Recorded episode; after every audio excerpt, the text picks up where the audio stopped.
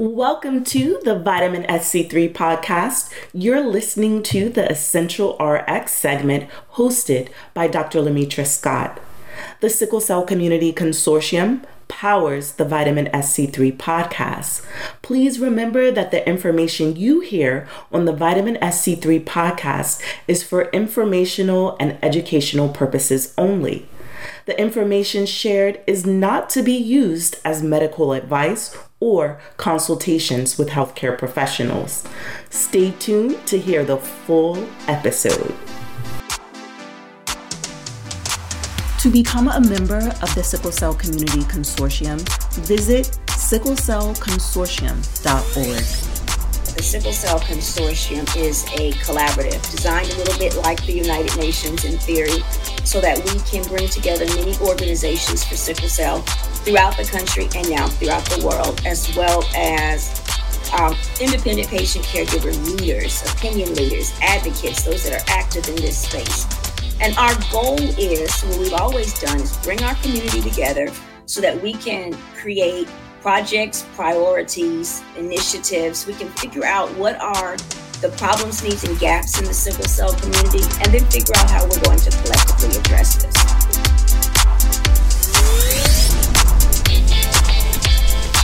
Alrighty. Welcome back, everybody, to our next episode on the Vitamin SC3 podcast. Today, we have a very, very interesting topic that I know so many of you are very um, interested in when it comes to managing sickle cell disease and all of the implications that come along with it. Today, we're going to talk about marijuana uh, from a, a, different perspective this time. The last time we talked about puff, puff, or pass, whether or not you should actually use it. But today, we're going to get down to the nuts and bolts of what is really going on with the usage of marijuana, CBD, hemp type products in um, sickle cell disease. So today we will be talking to Dr. Susanna Curtis, and she is going to explain to us all of the great dealings and the, the science behind why marijuana type products can actually work in sickle cell disease. Dr. Susanna Curtis is the assistant professor of medicine at the Icahn School of Medicine and assistant director of the adult sickle cell program at Mount Sinai Hospital. They, she received her medical degree from the New York Medical College, she completed her residency in internal medicine at Montefiore Medical Center, and a fellowship in hematology and oncology at Yale University, where she also completed a PhD in investigative medicine.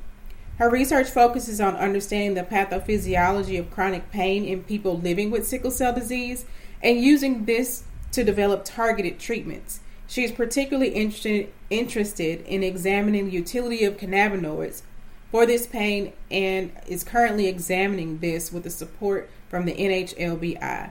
Dr. Curtis, I turn it over to you now. Hi, Dr. Scott. Thank you so much for inviting me to be here today. I'm really excited to discuss this topic. Oh, it's my pleasure. And I think it's definitely something that our community uh, members from for sickle cell disease. They really are interested in wanting to learn a little bit more about it. So I'll just jump right in with one of my first questions that I know that is burning for a lot of people. When we think about the use of marijuana, hemp, and CBD type products, what is really going on in our bodies to even make this a viable option for patients who have sickle cell disease or any chronic pain for that matter? Sure. So, what's so interesting to me about what I'm going to call cannabinoids? So, any chemical that, uh, like CBD, like THC, um, there's actually over 120 different what we call phytocannabinoids, meaning these medications or uh, drugs made by plants. And so I'm going to start talking about them in general terms, um, though I think when we really get into it, we'll see that if you're talking about something like CBD versus THC, there are big differences. So, what's so interesting about them is that the reason that these phytocannabinoids, these chemicals that are found in plants, have any activity in our body is that actually our body makes its own cannabinoids called endogenous cannabinoids. In some ways, this is similar to the same reason that opioids have any effect. Our bodies have an endogenous opioid system. our bodies actually make opioids and use them as neurotransmitters to transmit signals about pain, among other things. Um, and so, similarly, our bodies make cannabinoids. And we actually have two kinds of receptors that our bodies use as neurotransmitters to transmit these signals.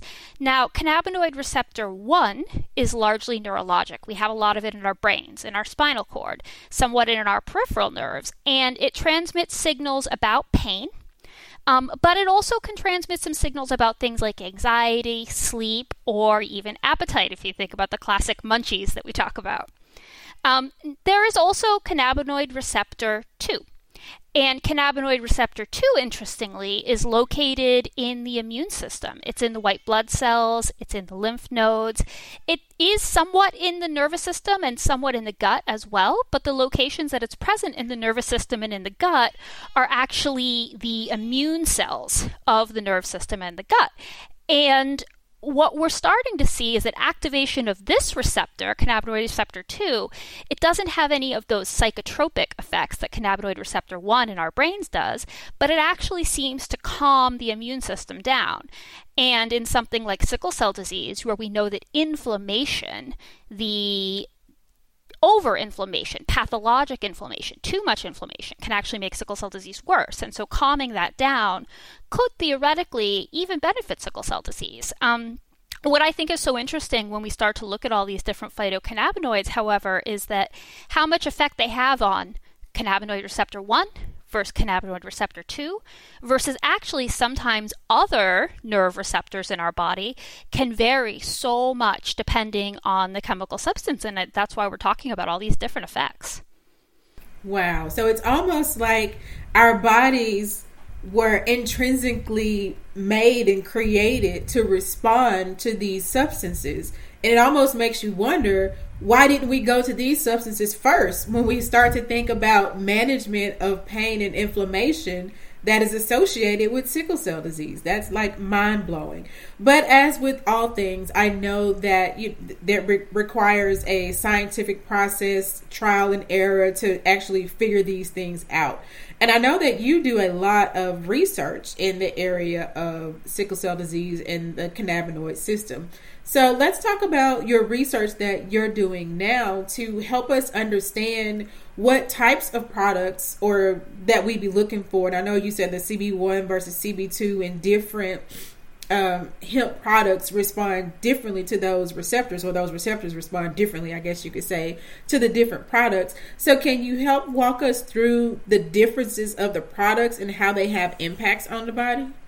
Sure. So I'll focus on the two that we know the most about. One that you already mentioned, CBD, um, and then the other most common one, um, THC, tetrahydrocannabinol. Um, now, THC is what we commonly think of as the active ingredient in cannabis. Um, it has a it's an partial agonist, which means it has a partial but positive effect actually on both receptors. So that's why it has some of those psychotropic effects. That's why it makes people high because of the effects on the brain, but that's also way why we think it's beneficial for pain in many people. And it actually does also have an effect on that anti-inflammatory receptor as well.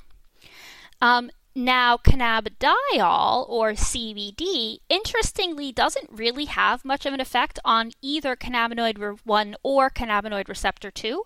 Most of its effects are actually other receptors, and we don't fully understand how it's acting.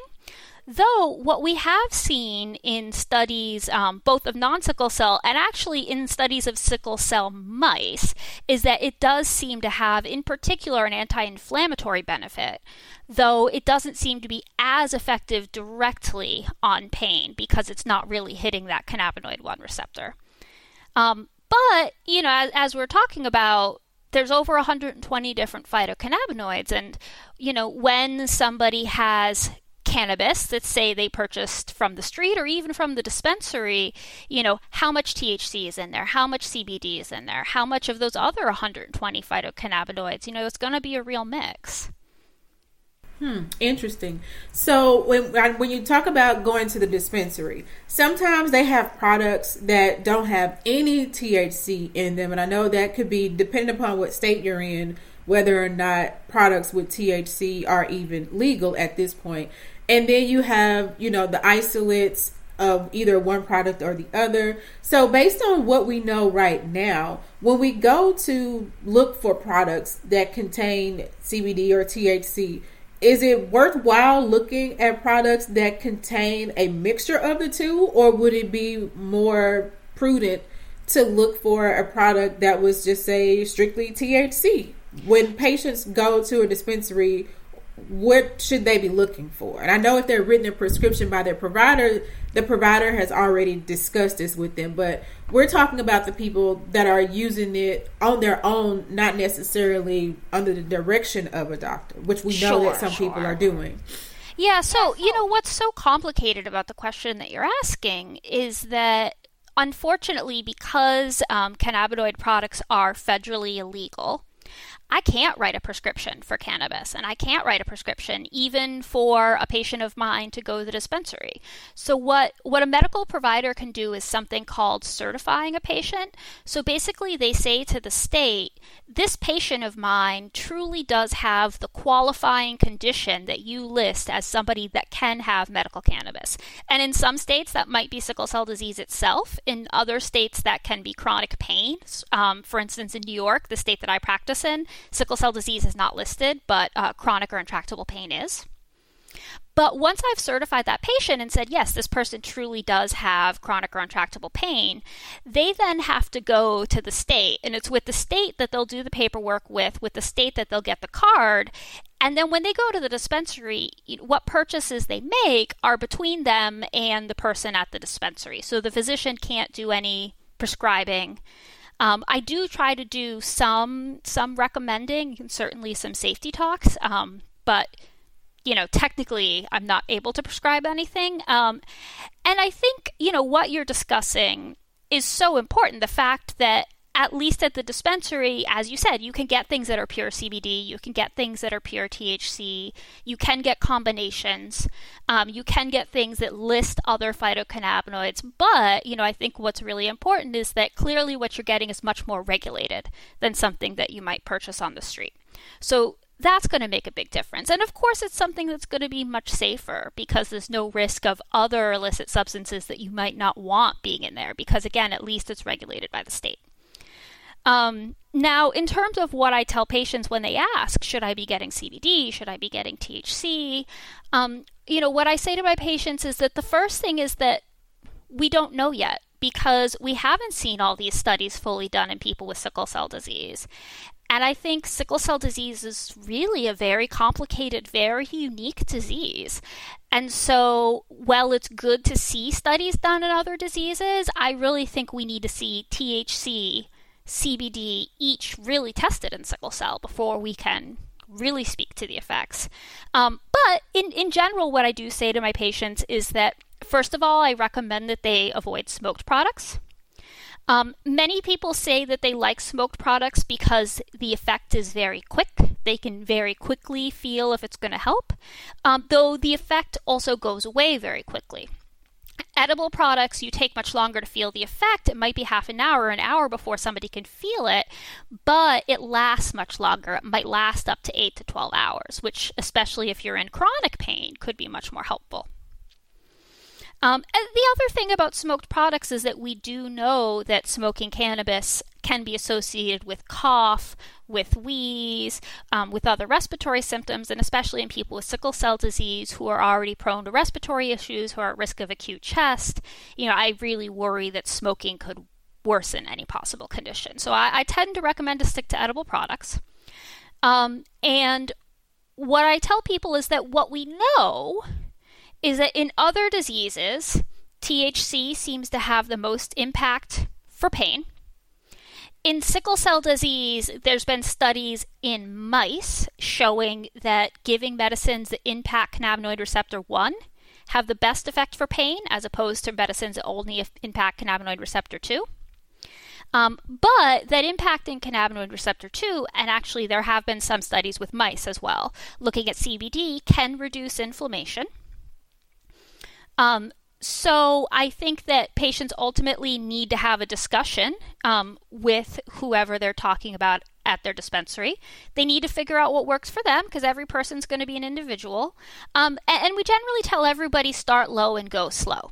Um, some people are more sensitive to things, some people are less sensitive, and so you might start with a dose and find that it's too low for you and need to go up, but you don't want to start with a dose that's too high, and that could be very unpleasant.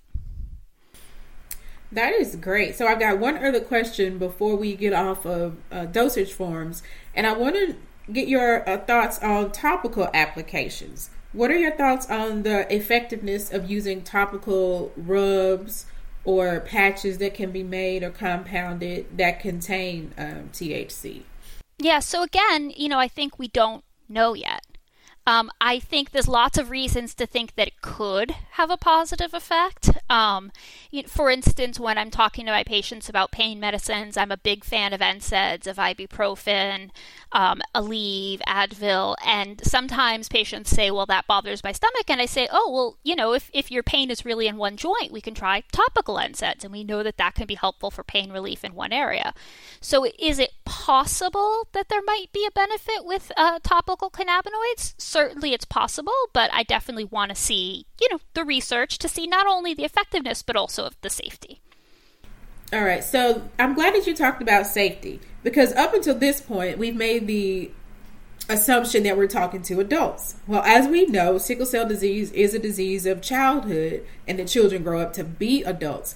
So, what is your opinion about utilizing CBD THC products in children? And is there a minimum age before you should start using it? And i know like from the context of dealing with um, seizures we know that hemp type products have been approved by the fda for the treatment of seizures in pediatric populations.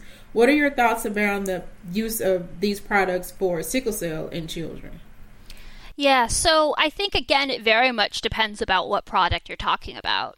So there's been a lot of cross sectional studies, meaning that they didn't start looking at children when they were young and follow them over time. They sort of looked at people as adults and where they were and showed that adults who have been using cannabis products throughout adolescence um, had lower educational achievement than adults that weren't using cannabis products in adolescence.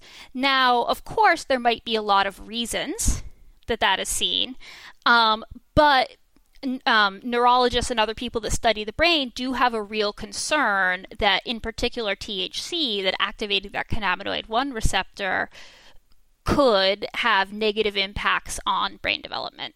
Um, what I will say is that we also know that experiencing chronic pain has negative impacts on brain development. So I'm certainly not suggesting that we want adolescents to not be treated. Um, and we don't know what effects opioids have uh, when patients are on them throughout adolescence. So I think we still have a lot to learn. But given the information where it is right now, I would be pretty reluctant to put anybody under 18 on a THC containing product. Um, However, I do have a lot of interest in seeing if there might be a benefit in CBD. Again, I would definitely want to see the study first, um, but I think it's a real area of interest. So I know that you have a study that is current is either just now starting or is currently ongoing. Is that correct? Uh, I'm hoping to open it next month, so cross your fingers for me. All right. So tell us a little bit more about your study because a lot of what our community looks at or you know maybe hesitant about is participating in clinical research. So tell us a little bit about the research that you are planning to start up and how can it help for those people who may want to participate but you know are having questions or reluctant to want to do that? Sure. So um, my study is examining uh, THC um, because, you know, as we've been talking about, THC really seems to have the strongest effect on pain. Um, and though I certainly do think reducing inflammation can have its own benefits, I think pain is really one of the first targets we need to focus on. Um, and what I'm using is a substance called dronabinol or Marinol that's actually an FDA approved um, medicine. It's a pill. Um, it's been FDA approved to either treat nausea or increase appetite. But what it is, is it is a pill of pure synthetic THC. So, the reason that I've chosen to start you with this product versus other products um, or even medical cannabis is because, you know, I think again we need to separate out what each substance, what each chemical does. So, I think we need to start just with THC. I think we need to do another study just with CBD to really see the effect of each. Um, and I like that it's an FDA approved product because I know that it's safe. I know that it's standardized and regulated. I know that two milligrams is two milligrams. Um, I like that it's oral and then the nice thing about it is that because it's already an FDA approved product, you know, if at the end of the study, if a patient says to me, hey, Dr. Curtis, I really feel like this was helpful for me, it's something that we could talk about me actually prescribing them. Um, which means they wouldn't have to go to the dispensary. They could get it at their normal pharmacy and they wouldn't have to pay out of pocket, which would be a nice difference. Um, so, the way I've designed the study is that people that go on it will either get um, eight weeks of the dronabinol, the THC, um, and the dose is going to be individualized. So, again, we're going to practice that starting low and going slow. Everybody's going to start at a low dose and we're going to titrate up until people are comfortable. And then, people, whatever dose is best for them, they'll stay on it for eight weeks. Half of the people will get the medicine, and half of the people will get uh, placebo. Um, now, I think it's important to do this because, you know, we really need to understand if the medicine is having a benefit or not, because I don't want to be recommending to people something that might not help or could even hurt. And so, even though I know that it's frustrating to a person to hear, there's a 50% chance I might get not the real thing you know, I think that that's the way to get the best information. And so we kind of have to do this in this study so that we can long term know that we're giving patients the best information. Will the patients still be allowed to take whatever they are prescribed um, for pain while they're participating in the study? Absolutely, absolutely. The goal is to potentially give them something that can be helpful, so we wouldn't want to take away anything else that they're using that's helping. So they shouldn't change any other medicines they're taking. The one thing that we do ask patients is that if they have used cannabis products in the past, that's fine. But for the eight weeks that they're on the study, we need them to avoid any sort of cannabis product because we really want to understand is this dronabinol helpful or not? And if people are also using other cannabis products, it's going to be hard to know what's having the activity. Right. So it sounds like that based on the research that you're doing um, currently, it'll give us a little bit of an insight as to whether or not cannabis type products can be useful as adjunctive treatment options. And it may be uh, for some, once your information comes out, let's just say this product works and people want to back off on the usage of the opioids. I think that time will tell if that will be a viable option to go. And if it does, I think that would be very beneficial for patients in general because opioids are associated with so many other issues that can complicate the system and actually what's going on with the disease itself. Um, I think a lot of people may not understand that while you may be in pain, all pain does not respond to opioids. And it's important for people to understand that taking more may not necessarily alleviate the issue. And in this case, should it be found that cannabinoid products can actually help, then this may provide that anti inflammatory effect that opioids just don't provide. So I think there's a lot to be seen um, in the future as to how cannabis type products can work for the sickle cell community. Yeah, I'm I'm really hopeful. And I think one point that you made is is a really interesting and really valuable point that all type of pain is not the same. So, you know, pain, what we call nociceptive pain, pain from tissue damage. You know, you hit your thumb with a hammer. Or in the case of sickle cell disease, maybe something like avascular necrosis where the hips can be very painful or a leg ulcer. You know, that kind of pain can respond well to certain things, but people with sickle cell disease can also have other types of pain. For instance, neuropathic pain, which is pain from nerve damage. People describe it as the burning, shocking pain, stinging pain. And we know that opioids are good for nociceptive pain, but they're not very good for neuropathic pain. And actually, um, cannabinoids in particular have been shown that they might have a benefit in neuropathic pain. So that's one thing that I'm going to look at in this study is I'm going to be looking at people and seeing do people that have neuropathic pain have a particular benefit. This is all very interesting, and there's so much happening on the research front for sickle cell disease right now. And I'm very, very, very excited to see what is going to come about um, from the current research that we have. For so long, patients with sickle cell disease didn't really have options. But today, you know, that's changing day by day as more um, people enter, enter into the research space to try to find different therapies that may be beneficial for people who have sickle cell disease.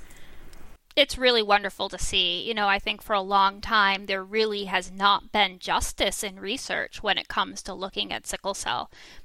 I'm not saying that we've reached equity by any means. We absolutely haven't, but things are at least starting to move in the right direction. So it is really exciting to see the new research, to see what we're learning, and to see all these new treatments. And I think we're going to learn a lot about how can we use these treatments together to make even more progress.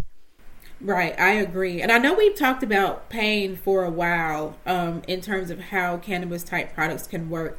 I also want people to not necessarily forget about the impacts that cannabis type products can have on the immune system. I know you alluded to it a little bit earlier when we started talking and said, you know, the prevalence of certain cannabinoids receptors is more so, you know, tied to the immune system and where they may be located at.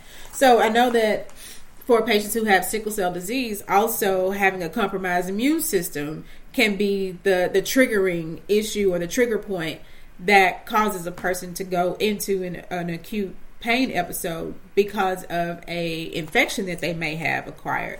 So when we talk about cannabis and the role and does it really work in sickle cell disease, there are additional benefits outside of just modulating pain that can be received from using cannabis type products.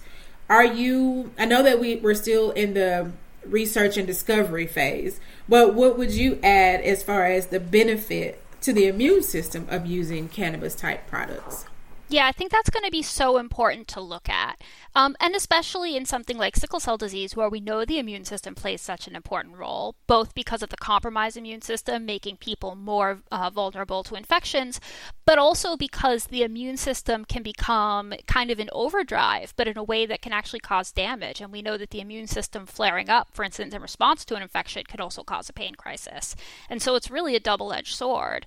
So I think any of these studies looking at um, cannabis or cannabinoids are really going to have to also examine the immune system as much as they can.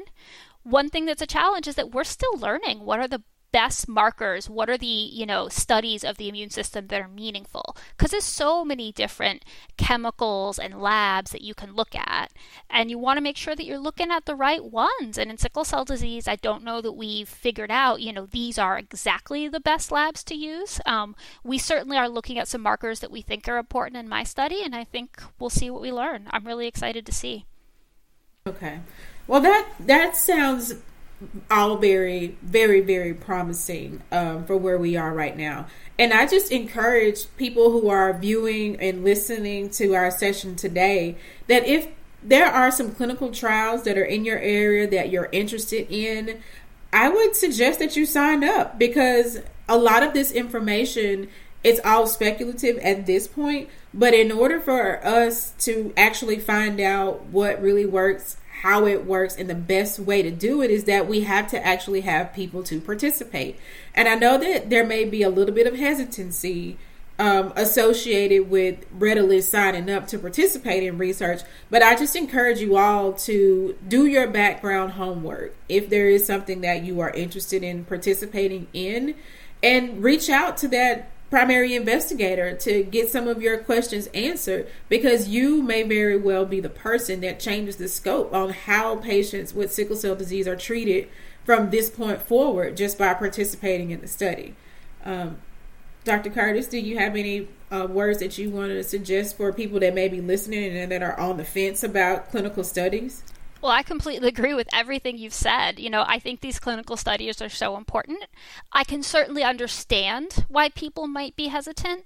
you know, unfortunately, historically, we've seen real abuse of the minority and, in particular, um, the black patient in medical studies. And even today, we still see that, unfortunately, there's a lot of systemic racism in medicine and in medical research. But, you know, these studies are the only way that we're really going to discover what new treatments are going to be the most effective for people with sickle cell disease. So, for what I would say to anybody that is potentially interested in a study, exactly like you said, talk to the investigator. I love it when people reach out to me and have questions. And make sure that you feel comfortable with that person. That person needs to be listening to your questions, they need to be answering them, listening to you. And if you feel like you have that relationship with that person where where they're really listening, they're really respectful to you, they're really somebody that you can get feedback from, that's going to be incredibly important. And secondly, what everybody should know is that when you sign up for a clinical study, you always, at any time, have the right to withdraw. You are never stuck there. If at any point you're uncomfortable or you don't like what's happening, you can say, I want to stop, and that's okay. I think that is the the best piece of information outside of people being encouraged to join. Know you always have an option for an out. So it's not that you are 100% committed if you sign up and you find out th- halfway through or at whatever point in time that you're involved in it that something is not going according to plan you do have an option to to leave and up until that time whatever information you've been able to share or provide for that particular study just know that it will not be used in vain because all that information is necessary to come up with what's next on the horizon as far as it comes for identifying new treatments for sickle cell disease. So I want to um, go back to our initial question and make sure that we just answered uh, to the best of our ability the topic of our discussion today. The topic was cannabis. Does it really work in sickle cell disease? Based on what we've heard from Dr. Curtis today, we know that our body endogenously creates cannabinoids. And if that is the case, and since that is the case, we actually have receptors that are responsive to these particular agents. So, to answer that question, does it really work in sickle cell disease? Yes, because we do know that we have natural products that are of this magnitude that can elicit effects in the body. Uh, what we don't know specifically is, you know, the actual dose that is required as far as pain treatment goes the actual product, whether we're going to use 100% THC, 100% CBD, or do we need a combination of the two? I believe that is where we are right now in the, the scope of trying to figure out if cannabis type products can really work in sickle cell disease. It's not a matter of does it work, it's just how much, which type is, as they say, it's getting into the mud of things and figuring out those distinct details and characteristics of each individual compound that help us in, in managing complications associated with sickle cell disease. I think we're going to need to understand the safety too. You know, just like opioids can be a very effective medication for certain situations, used in a certain way for certain patients, but can be, as you said, unfortunately, very unsafe and not effective for other patients and in other situations. I think with cannabinoids too, we're going to need to understand what are the potential risks and who might benefit from them and, and who might have side effects that they don't like so that we can know that we're using them in the most effective way, but also in the safest way. Right, I agree. And since we're talking about safety, we want to wrap up with with just saying that the conversation that we've had today it's strictly more so geared towards the adult population. For anyone interested in treating a pediatric patient or someone less than the age of 18, I really recommend you consulting with a healthcare professional to talk about your particular concerns before going out to your local dispensary or wherever you may go in your area to purchase a CBD type product um, for a, a pediatric use. We just want to make sure that you're talking with a professional before you decide to go down that route. You know, and I think that's true for adults too. You know, if you're thinking to yourself, hey, this might be helpful for me, I want to try it, talk to your primary care provider. Tell them, hey, this is something I'm thinking about you know my medical history well. You know, let's talk together and come up with a plan for what's the safest way for me to try this. I like that. I like that. Um, and it also gives the patient a voice. It's the shared decision making as far as what's going to take place in your particular treatment plan. So keeping that line of communication open is key to improving outcomes in sickle cell disease. Absolutely. Shared decision making is really key. So, with that, we will wrap up our talk today with Dr. Susanna Curtis. And if you have any questions about her research that she is um, proposing to start or and hopeful to start within the next month or so, please feel free to reach out to her. Dr. Curtis, if anybody wanted to contact you, what's their best way to reach you? Uh, probably my email. Um, is there a way if I give it to you that you could provide it like on the link or something? Yes, it will actually be a part of the Vitamin SC3 podcast. There will be a description um, that goes out to talk about our discussion today, and we can put a link in that description. Perfect. All right. So, with that, we'll wrap up our talk today. Thank you, everybody, for joining in, and we'll catch you on the next episode of the Vitamin SC3 podcast. Thanks.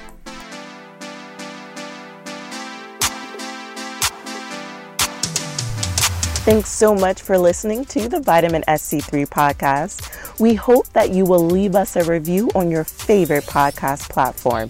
Remember, a new episode is coming out next Monday, so please tune in and enjoy.